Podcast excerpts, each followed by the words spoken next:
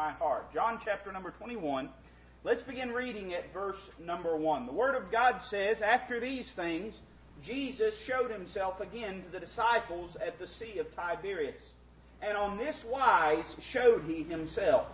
There were together Simon Peter and, Thomas called Didymus, and Nathanael of Cana in Galilee, and the sons of Zebedee, and two other of his disciples. Simon Peter saith unto them, I go a fishing. They say unto him, We also go with thee. They went forth and entered into a ship immediately, and that night they caught nothing. But when the morning was now come, Jesus stood on the shore, but the disciples knew not that it was Jesus. Then Jesus saith unto them, Children, have ye any meat? They answered him, No. And he said unto them, Cast the net on the right side of the ship, and ye shall find. They cast therefore, and now they were not able to draw it for the multitude of fishes. Therefore that disciple whom Jesus loved saith unto Peter, It is the Lord. Now when Simon Peter heard that it was the Lord, he girt his fisher's coat unto him, for he was naked, and did cast himself into the sea. And the other disciples came in a little ship, for they were not far from the land, but as it were two hundred cubits, dragging the net with fishes. As soon then as they were come to land, they saw a fire of coals there, and fish laid thereon, and bread. And Jesus saith unto them, Bring of the fish which ye have now caught. Simon Peter went up and drew the net to land full of great fishes, an hundred and fifty and three. And for all there were so many, yet was not the net broken. Jesus saith unto them, Come and dine. And none of the disciples durst ask him, Who art thou? knowing that it was the Lord. Jesus then cometh and taketh bread and giveth them, and fish likewise.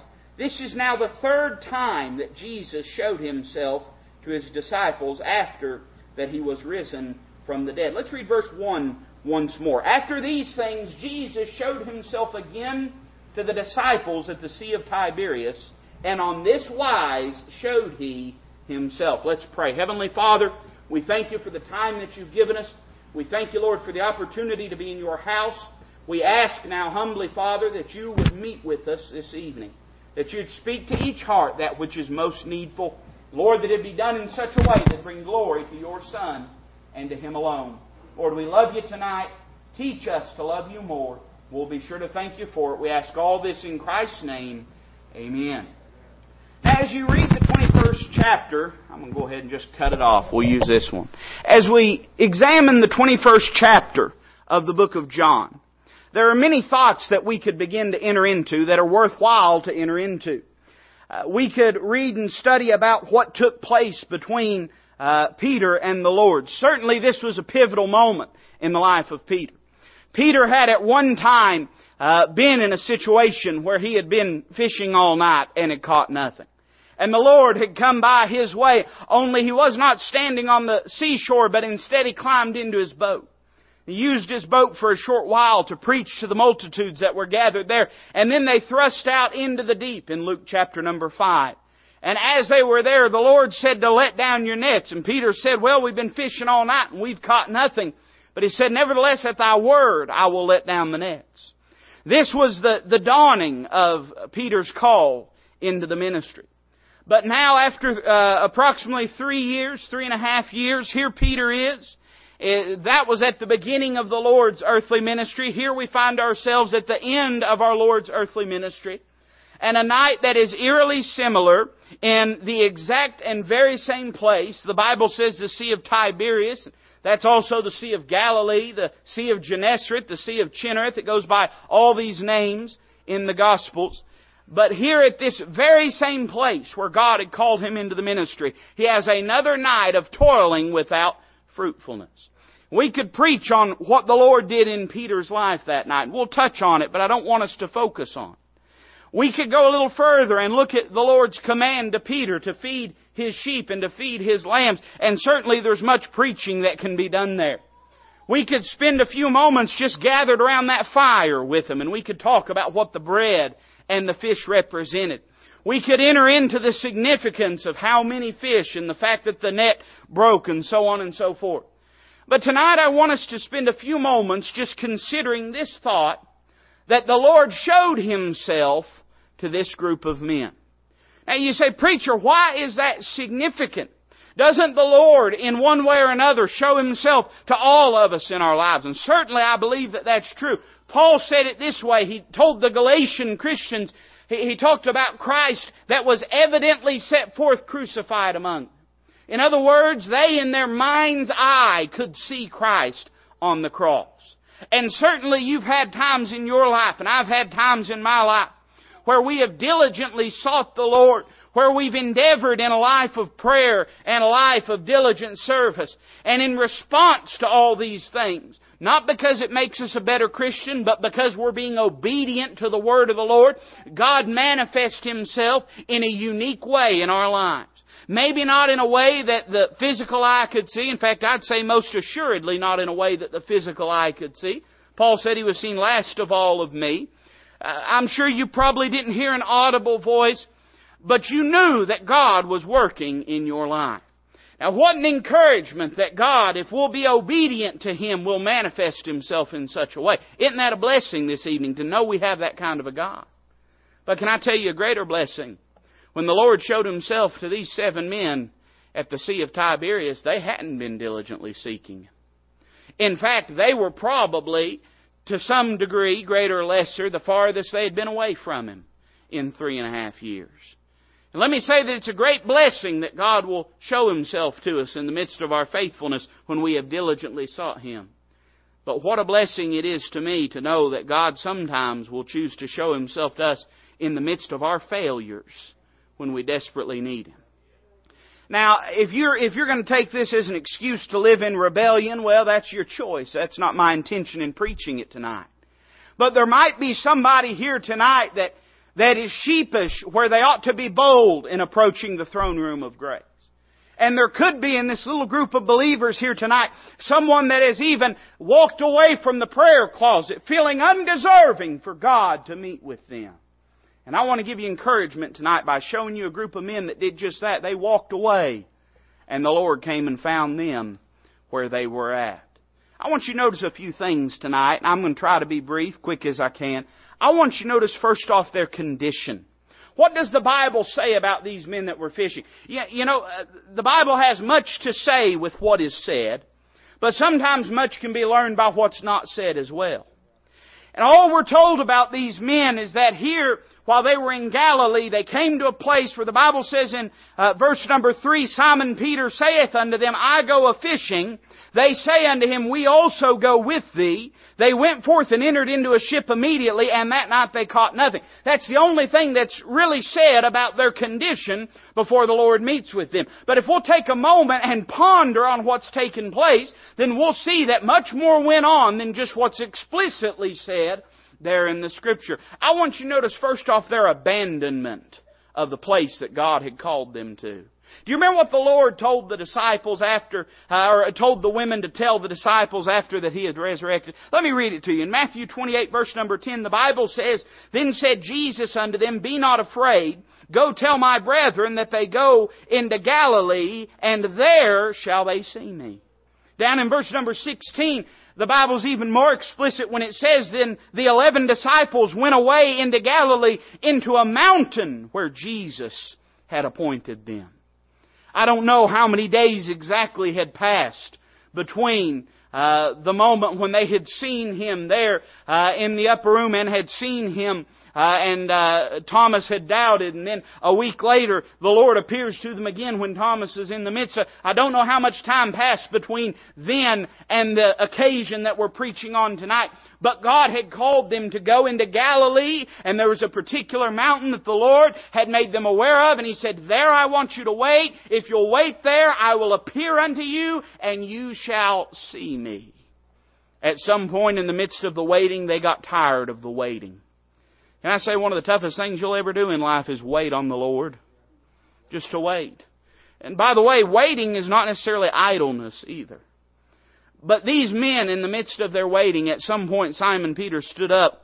And when he said, I go a fishing, he wasn't saying it like me or you would. We, me and Charles were talking before the service tonight, and he said, boy, I'm ready for spring. And he said, I, and I hope the fish are biting. And I'm right there with him. I, I hope that they are. I like somebody asked me uh, a couple weeks ago, said, do you like to go fishing? Or it said, do you go fishing? And I said, well, I go fishing probably more than I should, but not as much as I like.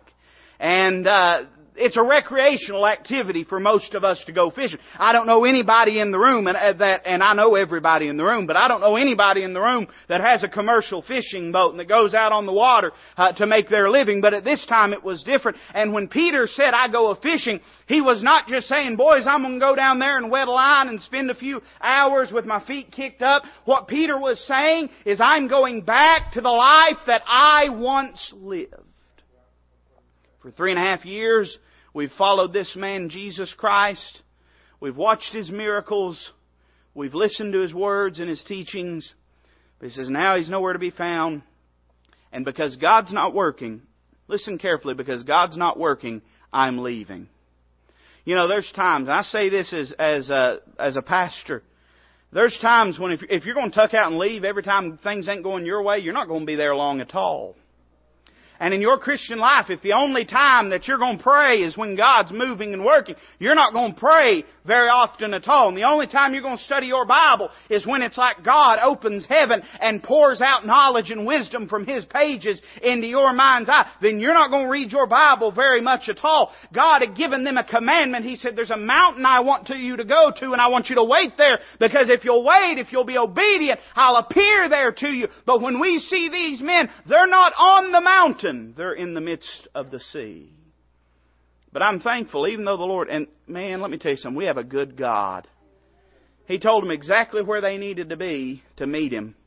And when they wasn't there, He came looking for Him anyway.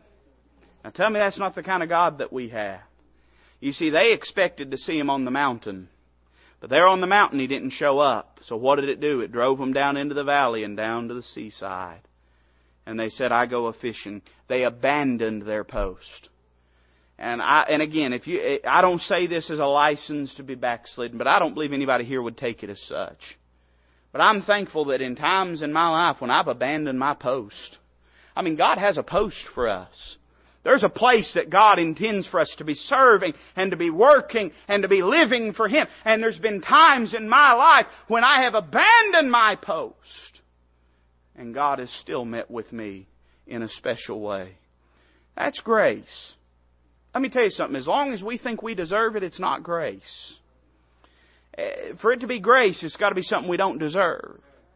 And there's a lot of things God does in response to obedience to His Word. There's nothing about us that is ever, if I could make up a word here, blessable, if that's a word.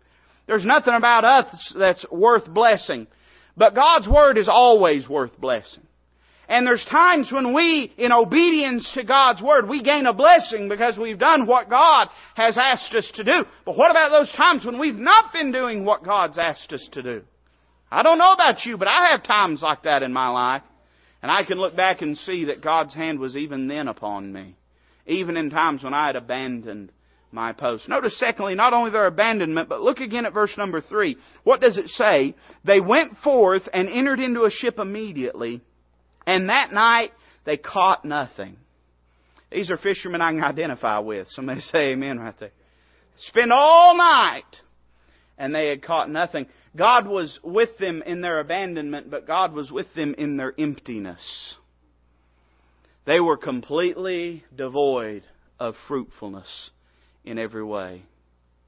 I don't know how to express it. I'm just going to trust the Holy Spirit to say it to your heart how it needs to be said. But there's times in our Christian walk when we feel empty. And it's not God's fault, it's our fault. He's given us all things that pertain unto life and godliness. But now here's, here's the trick.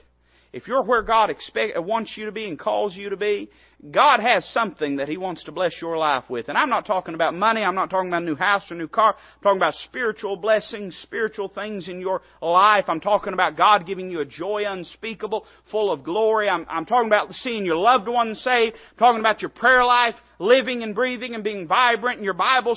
God has those things for you, and He's appointed a place for you to receive them. And that place is uh, in the place of obedience. Oftentimes, when we're not in the place of obedience, we don't receive those things. And we just dry up in our Christian walk. I've been there. I don't know if you have. I, I think you probably have at some point. That place of emptiness where nothing seems to be working. Where you open your Bible and it's just, just black and red ink on white pages and doesn't seem to mean anything to you. And you pray and you get alone in your prayer closet and you try to pray anyways. Feels like you got a mile of concrete between you and the throne room. You just feel empty inside and you can't figure out why. Oftentimes in our pride, we really know why, but we don't want to admit why. We see their emptiness. Notice a third thing. Look in verse number four.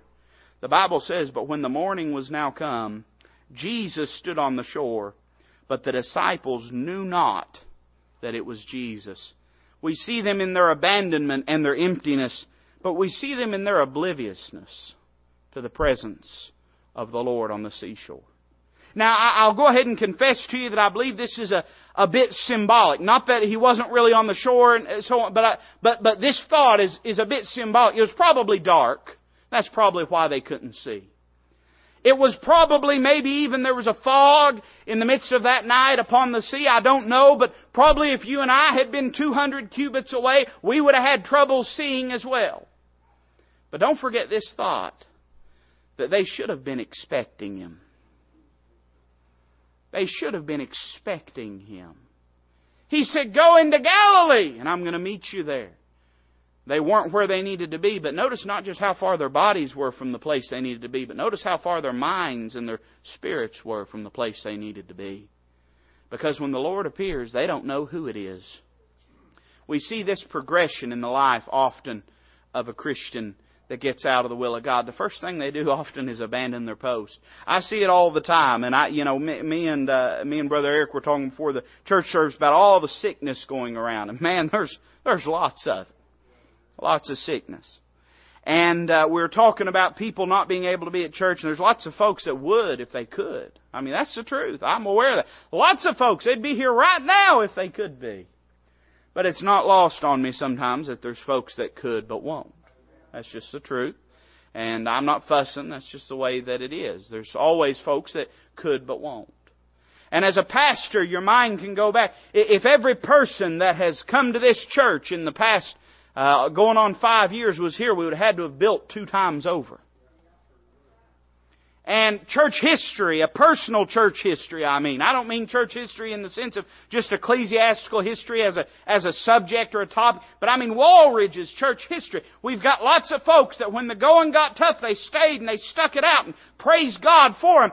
But I'm sure you can remember, and I know that I can remember, we can look around and see empty pews and places where folks have abandoned their post and left where God would have them to be. And you know the first complaint that you always hear when folks start missing church? The first thing they start complaining about is church. I've had people uh, complain, I mean people that hadn't been here in six months or a year complain about things, about how things are going at the church. And I always think to myself, you don't know how things are going at the church. You ain't been here in six months or a year. They start complaining, and really what it is, is it's a projection of the emptiness in their own spiritual condition. What it is, is they got dissatisfied with Jesus, and when you get dissatisfied with Jesus, you mark her down, you'll get dissatisfied with church. Every time. And they start to complain, and they're just, they're, they're just projecting that emptiness that's inside. And that's really what it is. What they're saying is not that there's something wrong with the church. They're saying there's something wrong with church. It don't do for them what it used to do.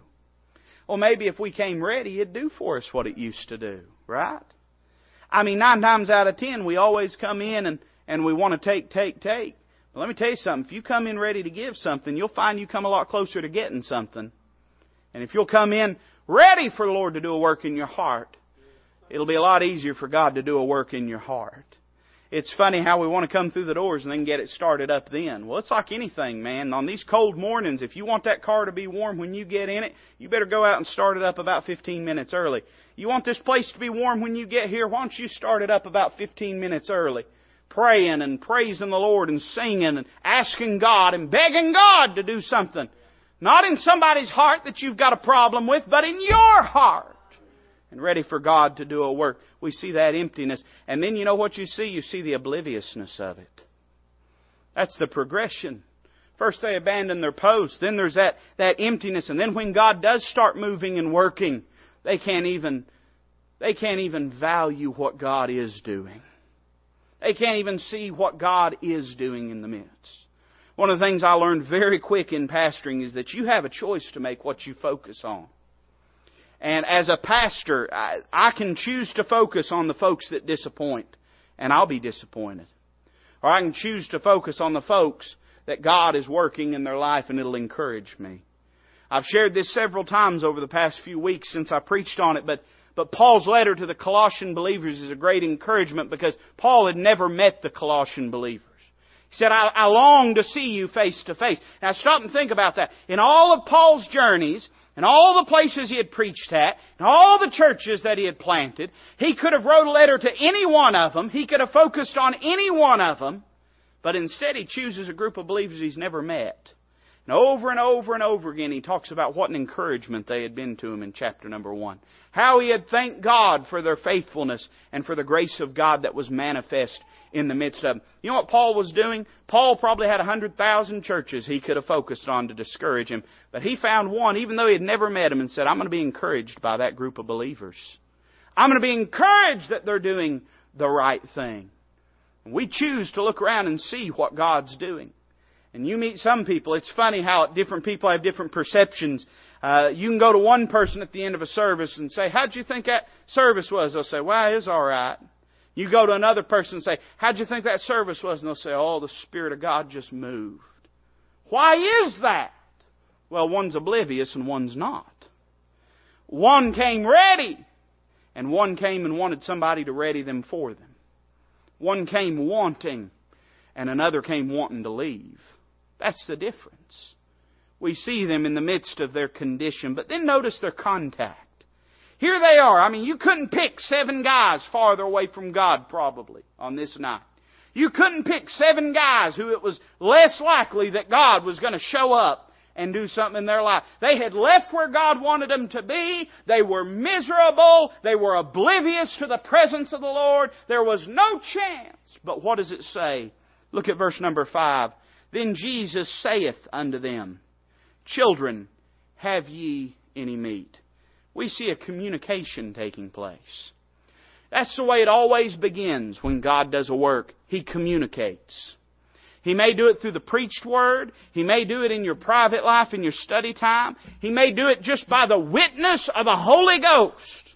But He always communicates to you. You know why? Because faith cometh by hearing, and hearing by the Word of God. This was their moment of grace, you understand. This was their moment of mercy. This was the opportunity that they had. They could have looked at one another and said, just some crazy guy out here uh, in the early morning hours on the side of the sea. They could have said, oh, it's just somebody wanting to buy some of the fish we've caught, but we've not caught anything. They could have just passed by and said it's insignificant. But instead, there was something within them that said, you hear that voice? You say, oh, there wasn't something within him. Hey, in the prior chapter, he breathed on them and they received the Holy Ghost. They're operating under a different condition than they've ever operated before. The Holy Ghost now resides within them. When they heard the voice, there was something within them. The Spirit of God said, listen to the voice that's speaking. And in the same way, oftentimes in the darkest of our spiritual conditions, I'm not talking about the lost individual. I'm talking about saved individuals. I'm talking about in the thickness of our backsliddenness, the voice of God will speak. And there we have a choice. Will we turn away, say, ah, it's not for me? Or will we pause and give a moment of consideration to what God's trying to say to us?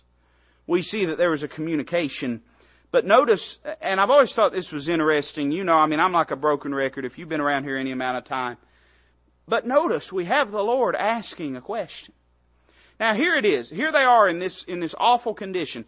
How is God going to meet with them? Well, there's three things that have to take place. The first is a communication. That's on God's part.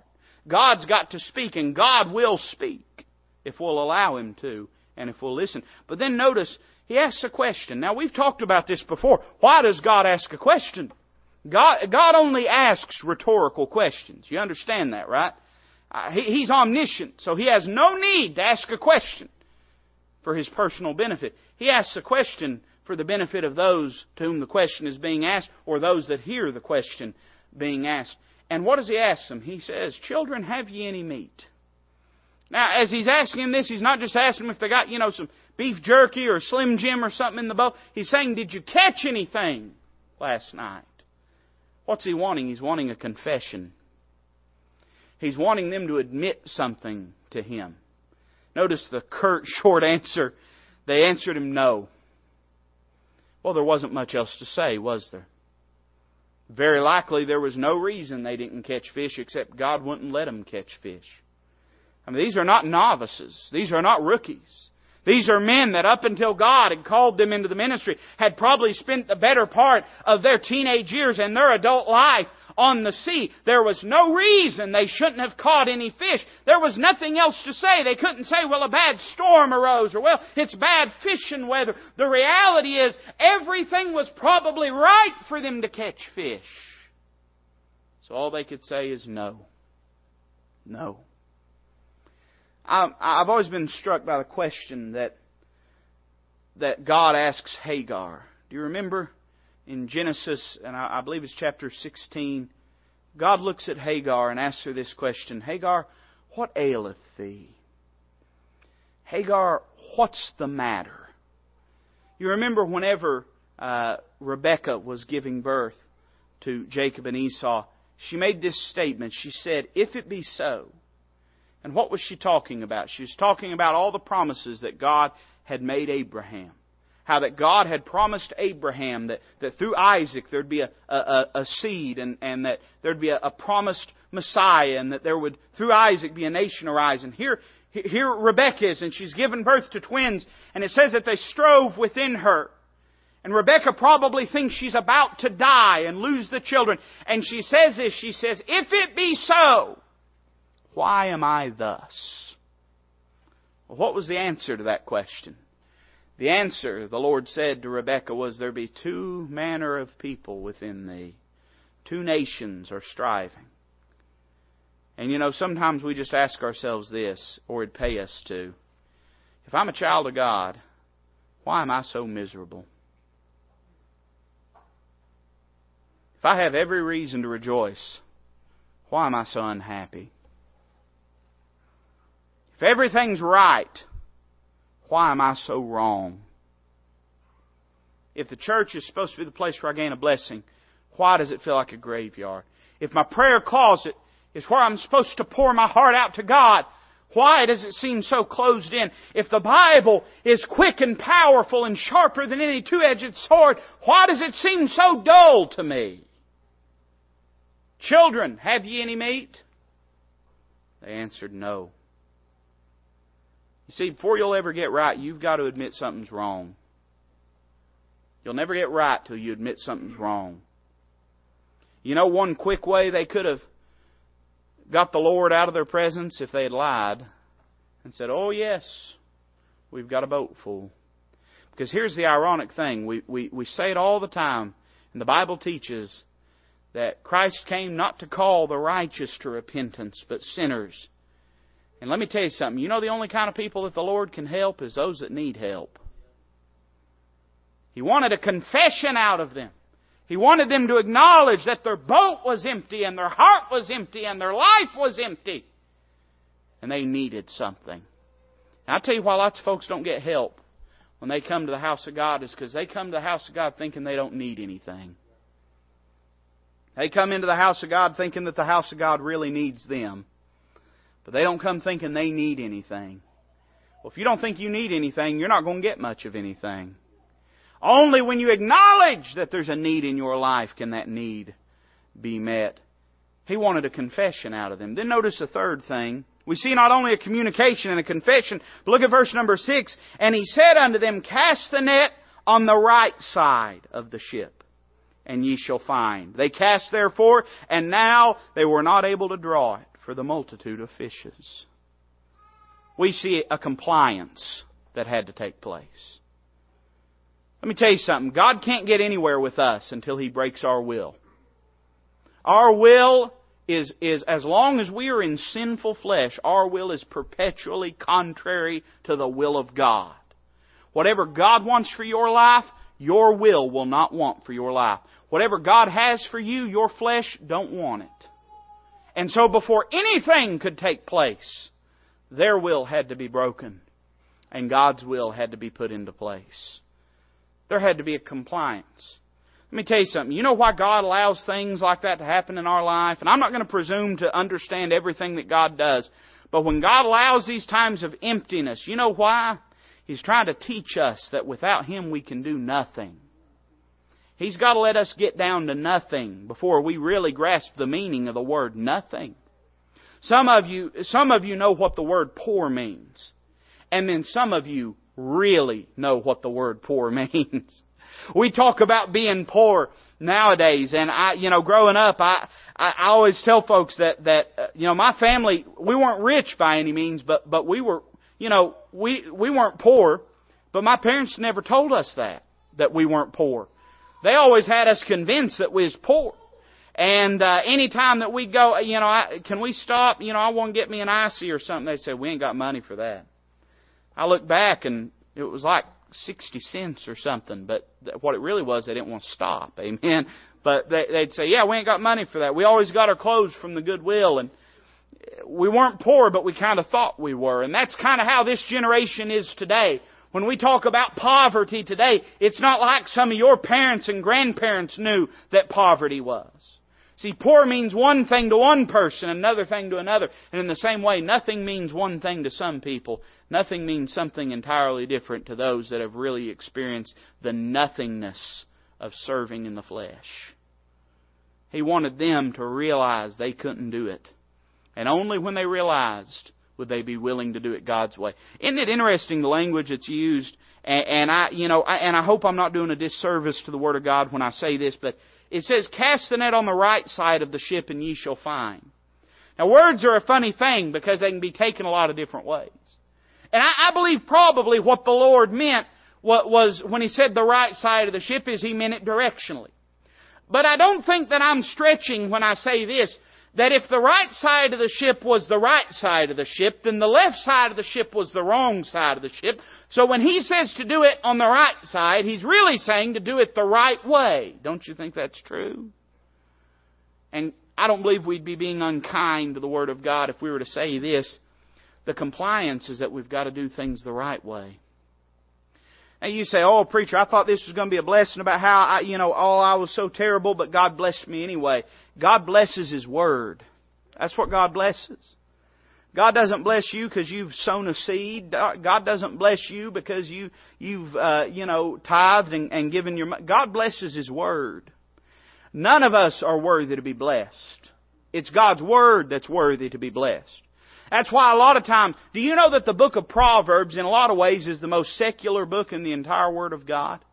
Because even a lost man oftentimes can apply the principles in the book of Proverbs and it'll still be true and it'll still be so. You ever wondered why it is that there's so much money that's, that's funneled into a lot of celebrities and, and uh, athletes and things of that sort? It's because a lot of these people, they give and give and give as a part of charity and a lot of times it's a tax shelter, but still, Funny thing about the Word of God, it's true no matter who's doing it. God blesses His Word. And only when they responded in obedience, only when their will was broken and they were willing to do it God's way, only then could God bless them. Well, what was the conclusion? I'll just give you these in hush. Notice verse number six again. What happened now? They cast therefore, and now they were not able to draw it for the multitude of fishes. We see a fruitfulness taking place. When they were doing it in the energy of their flesh, there was bankruptcy. There was failure. But now that God's appeared to them and they have been obedient to what He's commanded them, now there's fruitfulness. Maybe it just borders on the verge of simplicity to say this. But the Bible's still true when it says this in John 15:5, I'm the vine, ye are the branches. He that abideth in me and I in him, the same bringeth forth much fruit. You know what our problem is? We have a me problem. That's the problem. It's we're trying to do things our way. Look around you and you'll find churches that have been transformed into business models. You'll find uh, ministries that have been transformed uh, into the latest marketing ploy. No longer, in fact, I, Rick Warren was quoted one, and I don't even like to quote him in the pulpit, but Uh, j- just to be critical, I will.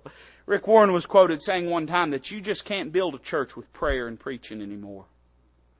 Well, if you can't build it, if you build something without prayer and preaching, you didn't build a church.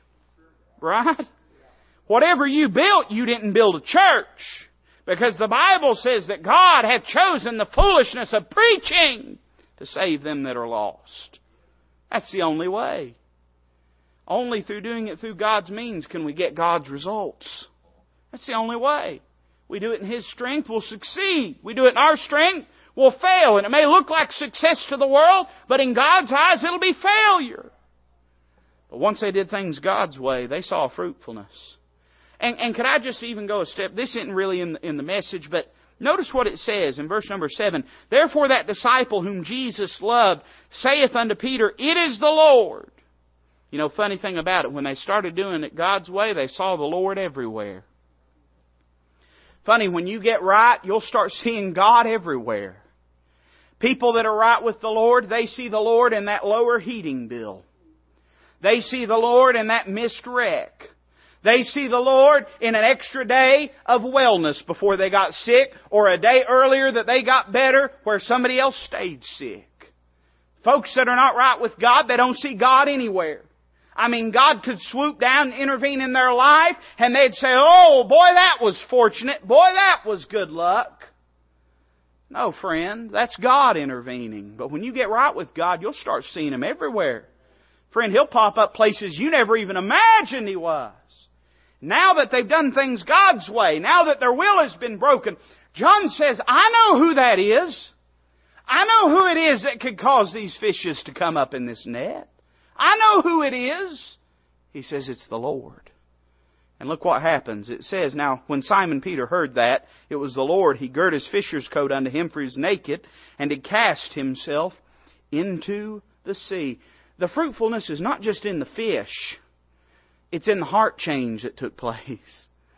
Now all of a sudden the man that they left the upper room and they left the mountaintop that they cared nothing to see, now that their will has been broken, Peter says, hey, I've got to get to him. That's my Lord. That's my Lord. Now all of a sudden he treasures him and he values him who, who just a few hours earlier he was willing to walk out on because he hadn't showed up the way Peter thought he should have showed up you'll find that when God breaks your spirit and breaks your will, you'll really learn to value and appreciate Him the way that He ought to be. Notice, secondly, we see the fortitude of Peter. What does it say in verse number 10? Well, now let's read it side by side. Verse number 6.